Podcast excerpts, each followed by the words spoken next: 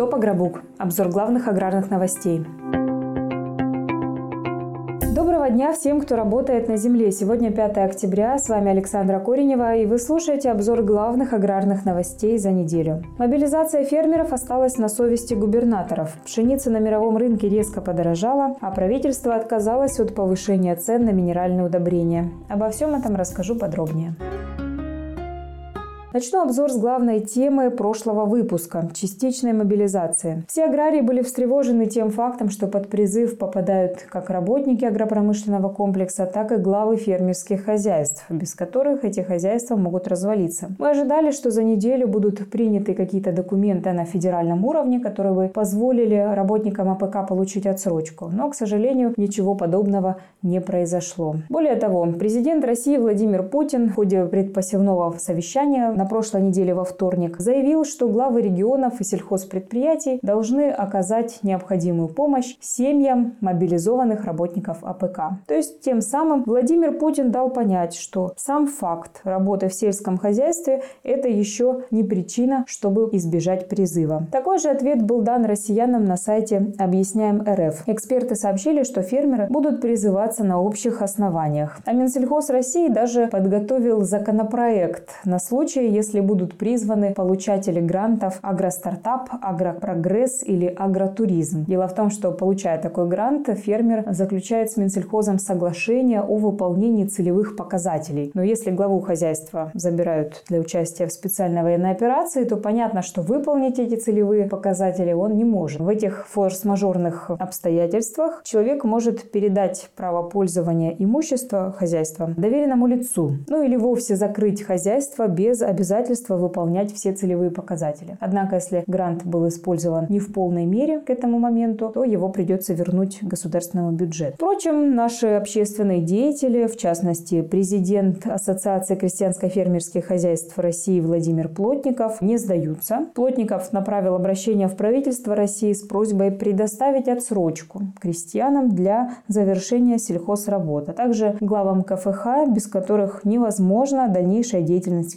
хозяйств. Так что на федеральном уровне никаких официальных документов еще не принято, но мы видим, что в регионах все-таки здравый смысл победил. Например, у нас в Ростовской области министр сельского хозяйства Константин Рачеловский направил главам муниципальных районов письмо с просьбой составить списки работников, участие которых в деятельности хозяйств критически важно. В общем-то, аналогичные списки составляются и в других субъектах Российской Федерации, и мы очень рады, что такая работа проводится. Благодаря этой протекции агропромышленный комплекс сможет работать в штатном режиме.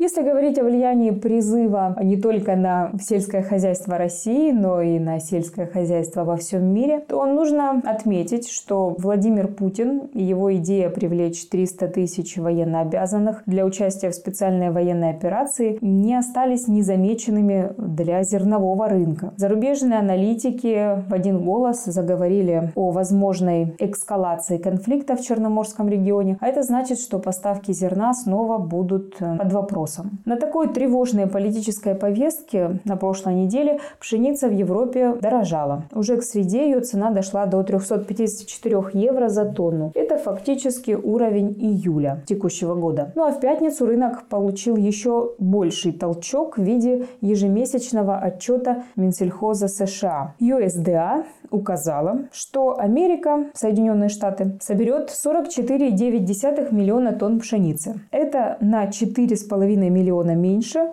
чем прогнозировалось ранее. Такое значительное понижение прогноза, ну, фактически на 9%, подстегнуло к еще большему росту цен. Европейская пшеница подорожала до 357 евро за тонну. Если говорить о российской пшенице, то она, конечно, тоже следует мировому тренду. По данным аналитического центра Русагротранс, ее цена дошла до 327 долларов за тонну. Это цена за пшеницу с протеином 12,5% с поставкой в ноябре. Сразу видно, что наша пшеница стоит на 20 долларов дешевле европейской, на 20, а то даже и больше. И это позволяет предполагать, что она становится более конкурентоспособной в глазах мировых импортеров зерна. Аналитики предполагают, что и темпы закупок немножко вырастут. Закупочные цены в портах, однако, в отличие от экспортной цены, не растут, а падают, как падают цены и на всем внутреннем российском рынке. Эта негативная динамика имеет ряд причин. В качестве основной аналитический центр Росагротранса назвал укрепление рубля. В пятницу, 30 сентября, в ходе торгов на московской бирже доллар опускался ниже 54 рублей. В этой связи, как пояснили в Росагротрансе, экспортеры уже пересмотрели свои прайс-листы в сторону снижения. И эта тенденция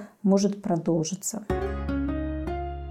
Переходим к веселой новости. На прошлой неделе министр сельского хозяйства Дмитрий Патрушев давал интервью изданию РБК и сообщил журналистам, что благодаря 10 миллиардам рублей, которые были выделены Минсельхозом в рамках демпферной субсидии, аграрии получат дотацию на зерно в размере 2000 рублей на тонну. Прочитав это заявление, я не поверила своим глазам. Ну, демпферную субсидию в России уже дважды выплачивали, и мы прекрасно знаем, что ставки были очень низкими. Например, в Ростовской области аграрии получали примерно по 200 рублей за тонну, в то время как э, экспортная пошлина, которая на тот момент рассчитывалась в долларах, забирала около 5000 рублей с каждой тонны пшеницы. А сейчас экспортная пошлина не так уж велика, 2119 рублей с 5 октября за тонну пшеницы.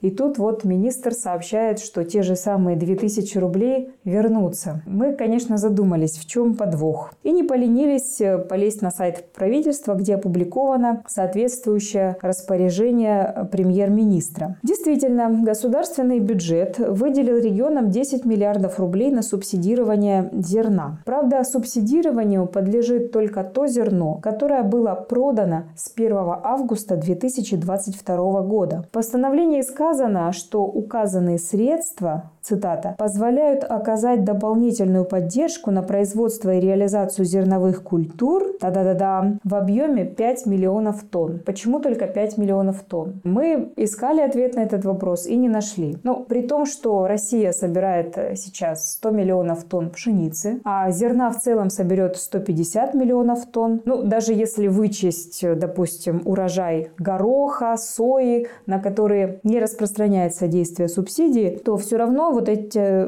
5 миллионов тонн – это всего 3,5% от урожая зерновых. Мы подумали, может быть, речь идет о том зерне, которое было реализовано за границу, но тоже что-то не сходится. Вот смотрите, э, с 1 августа по 1 сентября за границу было вывезено 3,7 миллиона тонн. В сентябре было вывезено 5 миллионов тонн. Пока дело дойдет до распределения субсидий, мы увидим еще плюс 5, а то и больше миллионов тонн октябрьского экспорта. В общем, совершенно непонятно, откуда этот объем зерна взялся. Ясно, что средства будут распределены как-то очень странно. Достанутся явно не всем. Поставки 2000 рублей. Тем не менее, премьер-министр Михаил Мишустин утверждает, что субсидия позволит российскому ПК, цитата, «и дальше демонстрировать впечатляющие результаты».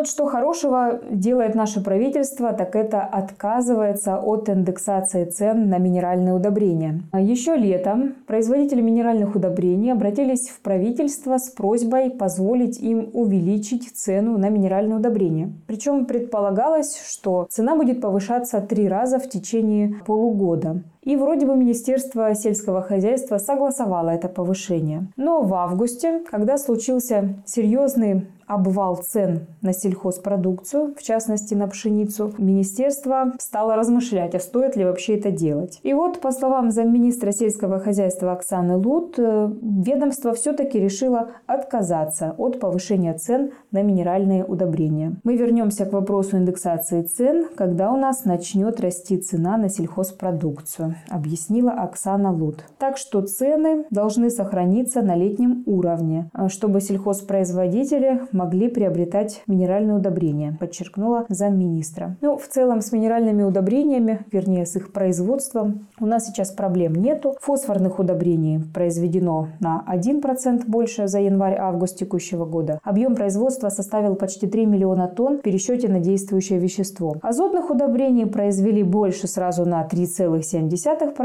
7,8 миллиона тонн в пересчете на ДВ. Единственный вид удобрений, производства которых действительно просело, это калийные удобрения. Выпущено 16 миллионов тонн в действующем веществе. По сравнению с январем-августом прошлого года сокращение производства составило 9,4%. Аналитики объясняют это тем, что производители удобрений сталкиваются с логистическими и финансовыми проблемами при продаже этих удобрений на экспорт. Ну а раз сократился спрос, то и производство, конечно, упало.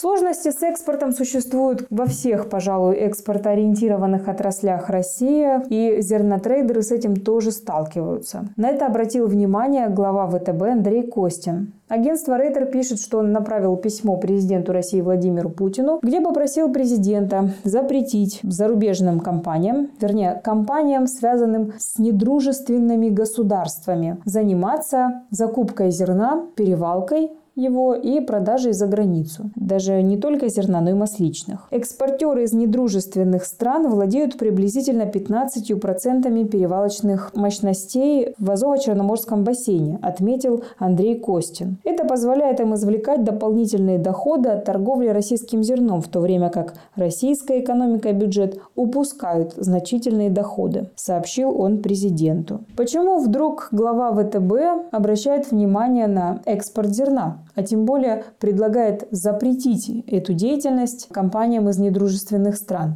Ну, все объясняется довольно просто, если вспомнить публикацию коммерсанта месячной давности. Издание сообщило, что в связи со сложностями с поставками зерна изменился список крупнейших экспортеров. И если раньше в этом списке Диметра Трейдинг, которая входит в Диметра Холдинг, которую на 45% контролирует ВТБ, занимала третью позицию, то теперь она едва попала в первую десятку. А в лидерах оказались канадская компания Витера, агрохолдинг Степь и компания Луи Дрейфус из Нидерландов. Конечно, Такие изменения достаточно обидны для Диметра Трейдинг. И понятно, что бенефициар этой компании просит президента немножко изменить правила конкуренции на российском рынке.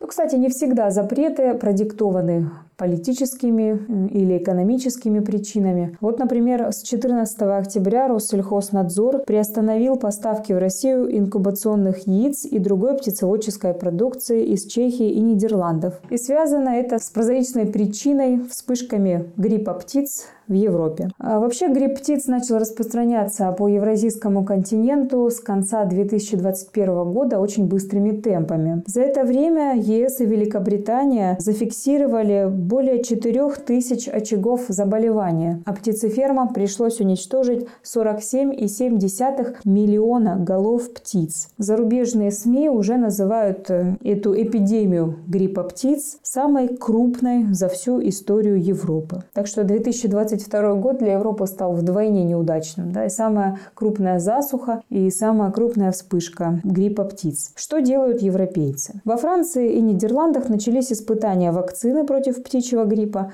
но ее эффективность остается под вопросом. Кроме того, ученые пока не выяснили, может ли вакцинированное поголовье являться переносчиком инфекции. Но российские, кстати, ветеринары не отстают в этом вопросе. В августе Россельхознадзор зарегистрировал инактивированную эмульсионную вакцину Авифлувак для профилактики гриппа птиц. В общем-то, эта вакцина могла бы решить проблему с заболеванием, эффективность ее доказана, но здесь все упирается в законодательство. Дело в том, что у нас разрешена вакцинация только только поголовье в ЛПХ, а промышленное поголовье до сих пор не вакцинировалось, потому что это требует изменить статус благополучия региона. Газета «Ветеринария и жизнь» пишет, что птицефабрики уже обратились в Минсельхоз с просьбой разрешить им вакцинацию промышленного поголовья. Ну и чтобы не отпускать вас в плохом настроении, Последняя новость по традиции будет хорошей. Ученые Всероссийского НИИ масличных культур, который находится в Краснодаре, передали на государственное сортоиспытание новый сорт сои под названием «Рысь». Этот зверь обещает стать любимцем аграриев.